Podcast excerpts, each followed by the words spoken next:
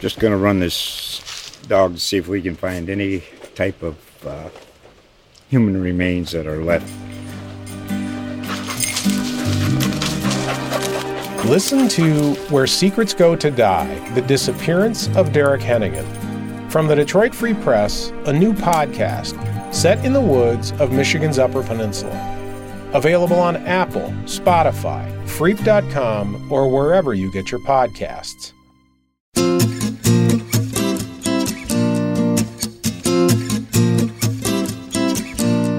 From the feature staff at the Columbus Dispatch, this is Life in the 614. Hi, and welcome to Life in the 614, the official lifestyle podcast of the features department at the Columbus Dispatch, coming to you every Thursday. If it sounds like fun, we'll be talking about it. I'm Ryan Smith, assistant features editor at the Dispatch, and like a lot of people, I've got the holiday spirit. Tis the season, right? It's okay that Christmas isn't here yet. Charles Dickens' A Christmas Carol has inspired Dickens of a Christmas at the Ohio Village, where visitors can sing carols and interact with period actors. It takes place Saturdays and Sundays through December 16th. And it's okay that Hanukkah is half over. A variety of fun activities and community celebrations remain for the final four days, including one at Easton Town Center on Saturday and the Columbus Zoo and Aquarium on Sunday. No matter how you plan to celebrate the holiday season, odds are good that the classic ballet, The Nutcracker, with its familiar music by Tchaikovsky, will be part of it. After all, there are several versions coming to the area, from the New Albany Children's Ballet Theater at the McCoy Center for the Arts in New Albany, starting tonight, to the traveling hip hop Nutcracker, performing at the Palace Theater Sunday, to BalletMet's upcoming performances at the Ohio Theater, starting Friday. Today, we have BalletMet's artistic director, Edwaard Liang, in the studio to give us a behind the scenes look at his group's production. Well, thanks for joining us today, Edwaard. Really appreciate it. Pleasure. So, first, I have a confession to make. Okay. And that is, I've never actually seen the Nutcracker before, although I do hope to remedy that this winter. We're going to be taking the family. So, we're excited about that. But maybe you can tell the audience a little bit about what people like me have been missing out on. Well, what's amazing about Nutcracker is that it has become a family tradition all across the country now. Long time ago, I think San Francisco Ballet was the first Nutcracker, and it was Lew Christensen's. And back in, I, I think, the early 60s, George Balanchine created his own Nutcracker in New York City. And that's what launched this sort of popular phenomenon. Every ballet company has a Nutcracker. And what's amazing about it is that you get taken into a fantastical world and it's perfect for kids. It's perfect for this time of year. And it is just something to experience. And I hope that this will be not only your last time, but it has become a tradition. So I think every year, especially here in Columbus, a lot of families, this is what they do after Thanksgiving up until Christmas. They take their kids or their grandkids to the Nutcracker. Now, you were born in Taiwan and started uh, your dance training in California. What was personally your first exposure to the Nutcracker? What was that like for you? Do you remember? I think every ballet dancer and every ballet student that's a part of any school starts with Nutcracker. And my first experience was being a part of party scene. In the first scene, it's about Christmas Eve and it depends on each production how it's set, but there's a whole party scene with kids and presents. And I remember the first time walking out onto the stage, and I've just never experienced anything like that before. You also had the uh, pleasure, I'm sure, of being part of the iconic George Balanchine version that was performed by the New York City Ballet. What roles did you have there, and what was that like?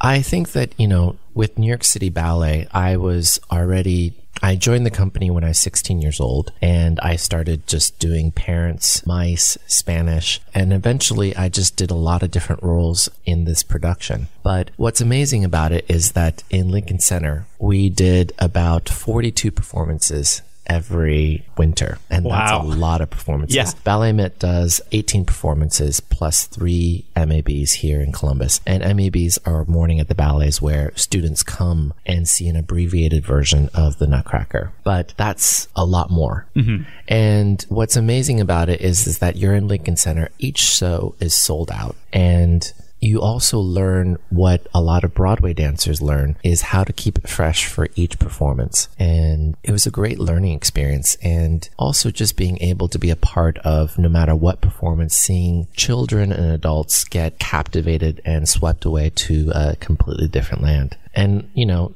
especially during these times, I think arts and theater and being swept away is that much more important. What is it about that choreography of that version that makes it so special, do you think? I'm not really quite sure. I mean, obviously, George Balanchine is a master choreographer and his production is very magical, but there's a lot of different productions, just like BalletMet's production. I'm very lucky where when I took over the ballet company, I inherited a really fantastic Nutcracker, and it could have been not so good.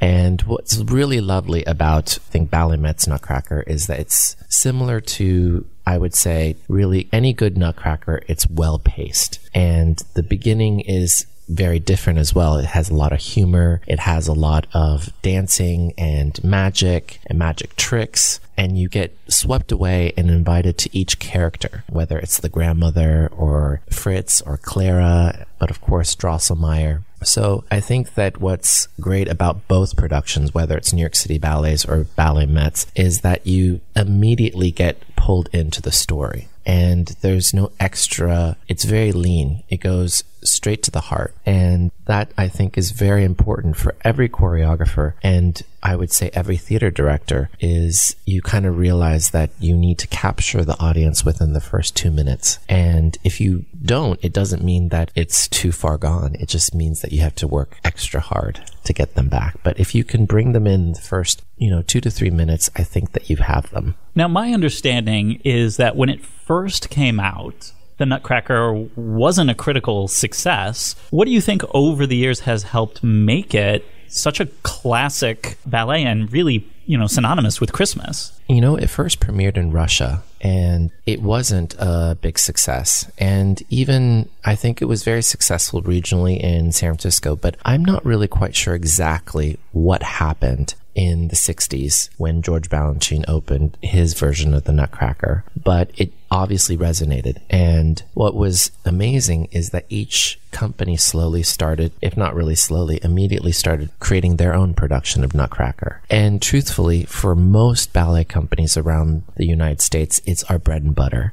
It is the entry point for every theater goer that loves dance. And what's amazing is that it has somehow, and I don't really know because I'm, I've been a part of it since I was little, that it has always swept the audience into its sort of nutcracker spell. and it is the most popular production in the United States. Every school, every company has their production of the nutcracker, and it is always wildly popular. You mention it as an entry point. Do you have a sense as to how many people see this as their first exposure to ballet and, you know, are enticed to come back? Well, I think that this is probably the biggest opportunity, but also the biggest challenge for every ballet company is that obviously the Nutcracker, everyone has heard of it and may have not gone to see it, but they eventually will, just like yourself. Hmm. and that is, I think, what is really important about being able to bring the audience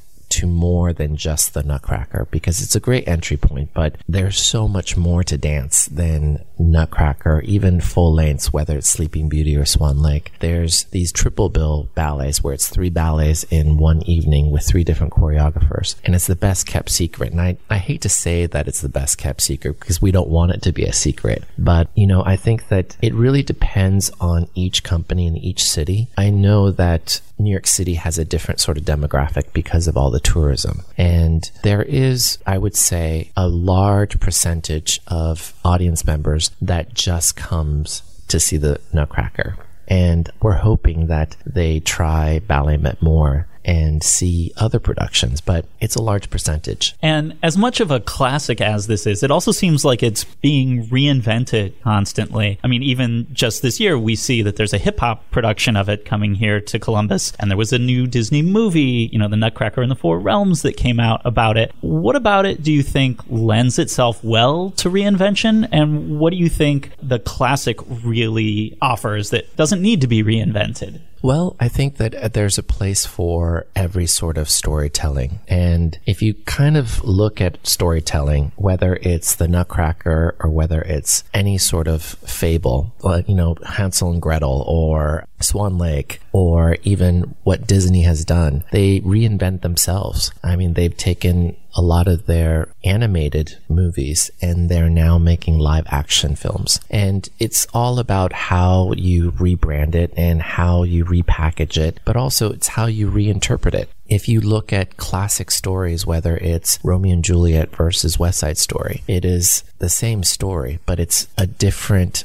lens and it's a different telling. And the most important thing is to be able to, I would say, communicate the human experience. And I'm always on my soapbox about this is that, you know, I think that people need to be able to see themselves reflected back, whether it is in theater, music, art, dance. It's the human experience. And I actually had this incredible opportunity last year in February. I went to Davos, and Davos is the World Economic Forum. And I didn't actually really know that much about it until I got invited. And they asked me to produce the first dance opening because there's always a opening performance and dinner for all the world leaders. And the topic was all about humanity and arts and sports. And everything is being, I guess, it's all about technology and also how humans can in the next 50 years be replaced very easily. So what is it that makes us unique and what makes us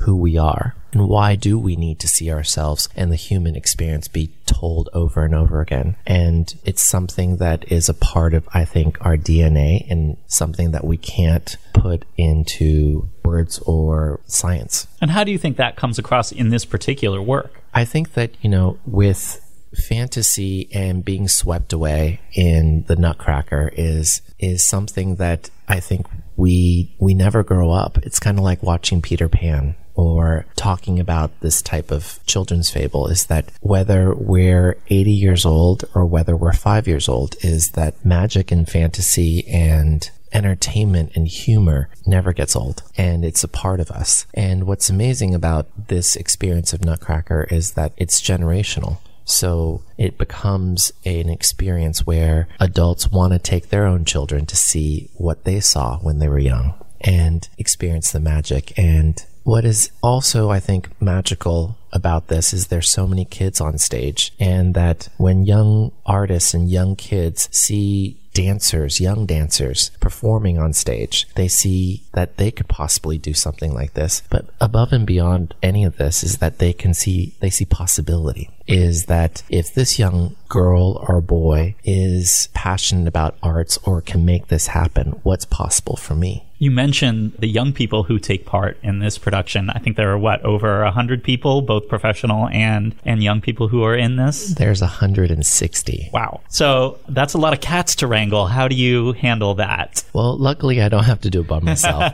but you know, having over 160 kids alone, and these young artists are they kind of remind us all of why we do what we do because they are just so excited and passionate about being a part of a production like this, having a professional experience. And that's what makes BalletMet Dance Academy so special is that we're able to offer professional performances, whether it's Nutcracker or Cinderella or Don Quixote or Romeo and Juliet, they can be on stage with professionals and experience this magic. I mean, being at the Ohio Theater and having the curtain go up is something remarkable. So it takes a lot of time. It takes a lot of rehearsal. You start by auditions and then we want them to have the full, I would say, dancer, company dancer experience. So after the auditions, they start rehearsals and they start in August. Wow. And they rehearse until now. And some of the dancers that have been with us for a couple of years, we just came back from Detroit Opera House. We opened three performances at the Detroit Opera House with our Nutcracker, and uh, they traveled with us. So some of the more experienced and that are ready to perform now, we still have one week of rehearsals and the whole tech week before we open on the 8th. And they're still putting everything together, but they're ready. We've been doing run throughs. And I also have to give it off to the parents because they have to be a part of this experience. It's hard work. It's hard work shuttling around the kids and they have to take some time off school and there's a lot of rehearsals in the evening so they have to do homework after that so it's a lot and can you talk a little bit about the impact and the importance of dance specifically as an art form i mean i think most hopefully young kids are exposed to art and music through school perhaps. But to to get involved with dance really takes an active act on their part or on their parents' part. You know, I think that it's amazing now being this is the, my sixth year in Columbus and watching the academy grow and watching the company grow, but especially seeing young artists and what impacts them. If you think about it, dance is such, I think, is the universal language. You play music and people start swaying, people tap their feet. It's a natural human response to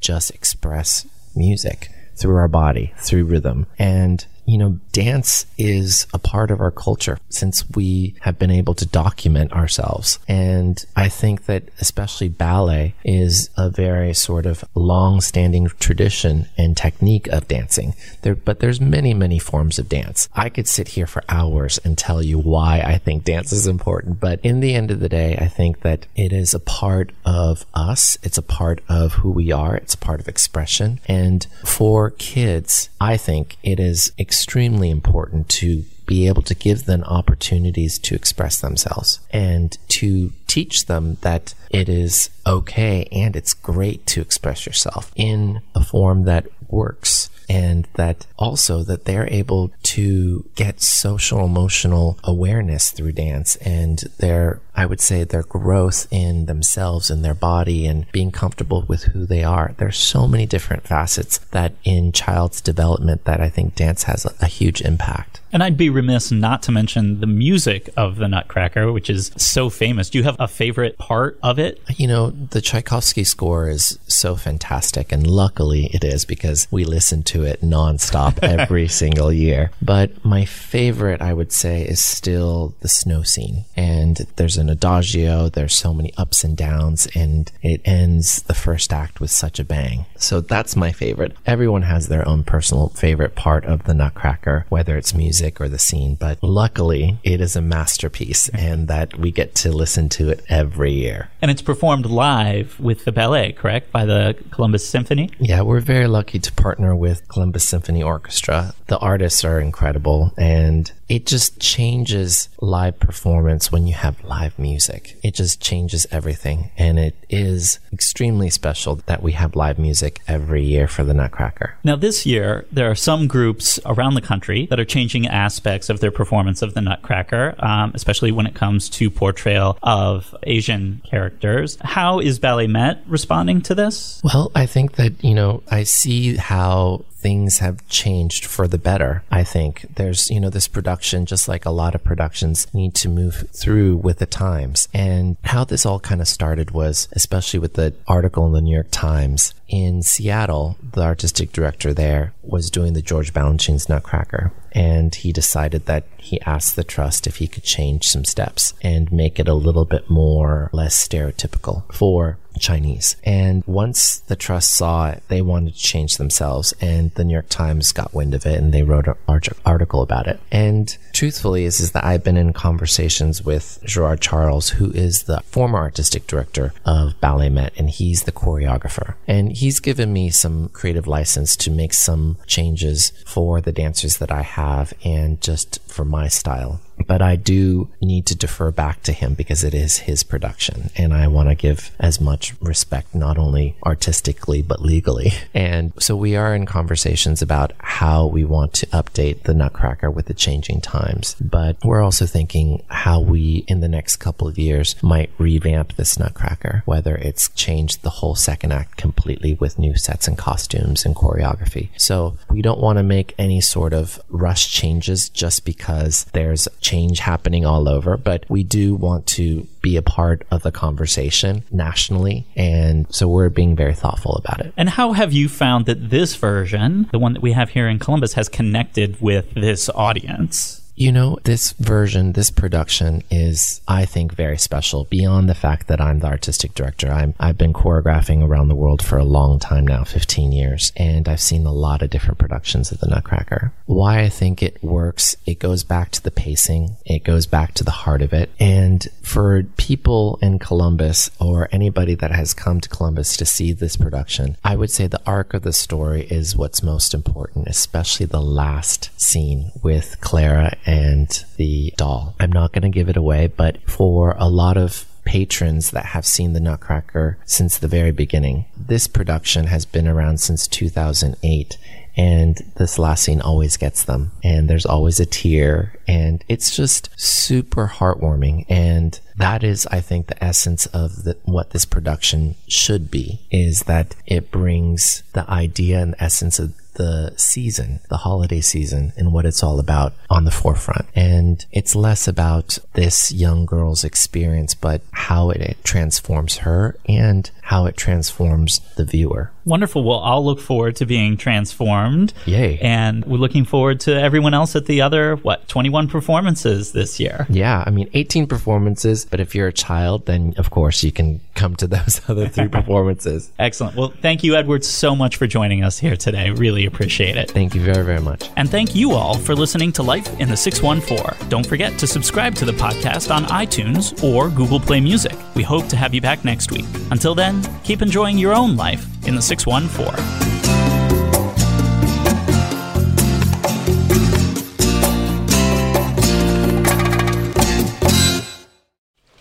Just going to run this dog to see if we can find any type of uh, human remains that are left. Listen to Where Secrets Go to Die The Disappearance of Derek Hennigan. From the Detroit Free Press, a new podcast set in the woods of Michigan's Upper Peninsula. Available on Apple, Spotify, Freep.com, or wherever you get your podcasts.